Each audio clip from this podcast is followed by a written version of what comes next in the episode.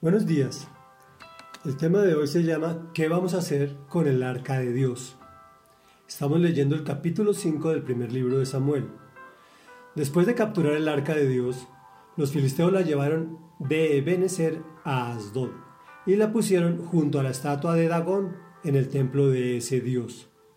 Al día siguiente, cuando los habitantes de Asdod se levantaron, vieron que la estatua de Dagón estaba tirada en el suelo, boca abajo, frente al arca del Señor. Así que la levantaron y la colocaron en su sitio. Pero al día siguiente, cuando se levantaron, volvieron a encontrar la estatua tirada en el suelo, boca abajo, frente al arca del Señor. Sobre el umbral estaba su cabeza y sus dos manos separadas del tronco.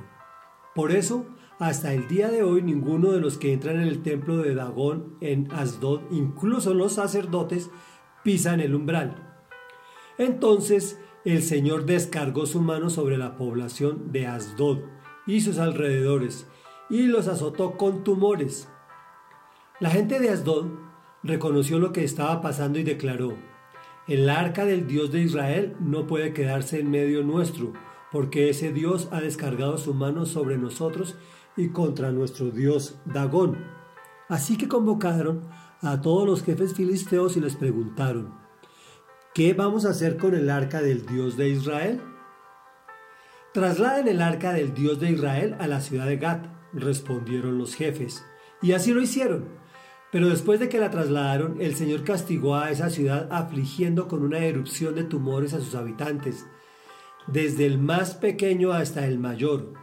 Eso provocó un pánico horrible entonces enviaron al arca de, Dios a Ecrón. Pero tan pronto como entró el arca en la ciudad, sus habitantes se pusieron a gritar, nos han traído el arca del Dios de Israel para matarnos a todos.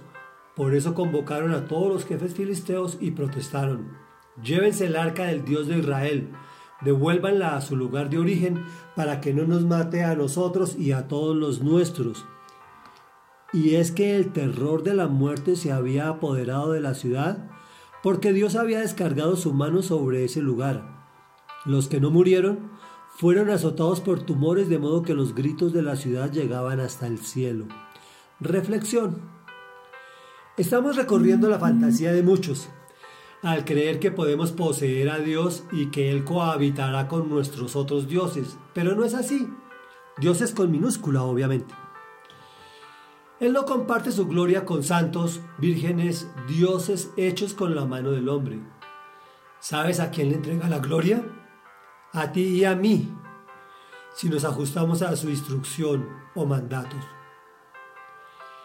De lo que el Señor descarga su mano sobre estos abusivos, ¿no se te hace frecuente lo que está pasando en el planeta? el cual está lleno de cánceres, tumores y últimamente ni tu familia quiere que te le acerques porque tienen un pánico horrible. Sin embargo, a pesar de todo, sin que te des cuenta, tú, que te decidiste por Dios, que lo recibiste en tu corazón, en la persona de Jesús de Nazaret, Él está destruyendo a tus enemigos. Oremos. Amado Rey Dios y gracias, te damos hoy aquí reunidos unánimes juntos, Señor, porque sabemos que Tú no compartes tu gloria con nadie, Señor. Con ningún Dios, diosecitos con D minúscula, Señor. Porque tú eres el Señor de señores, el Rey de reyes, el único, el verdadero.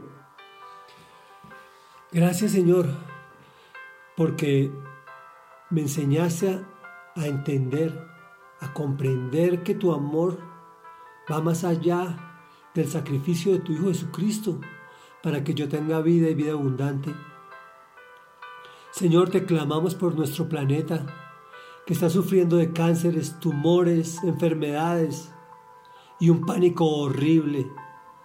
Pánico a la muerte, pánico a dejar que nuestros, inclusive nuestros seres queridos, no nos reciben en sus habitaciones, en sus casas, por temor a que los contagiemos, Señor. Y es porque tú, tú has sido alejado del planeta a través de nuestros malos actos y de nuestro comportamiento indeseable para ti.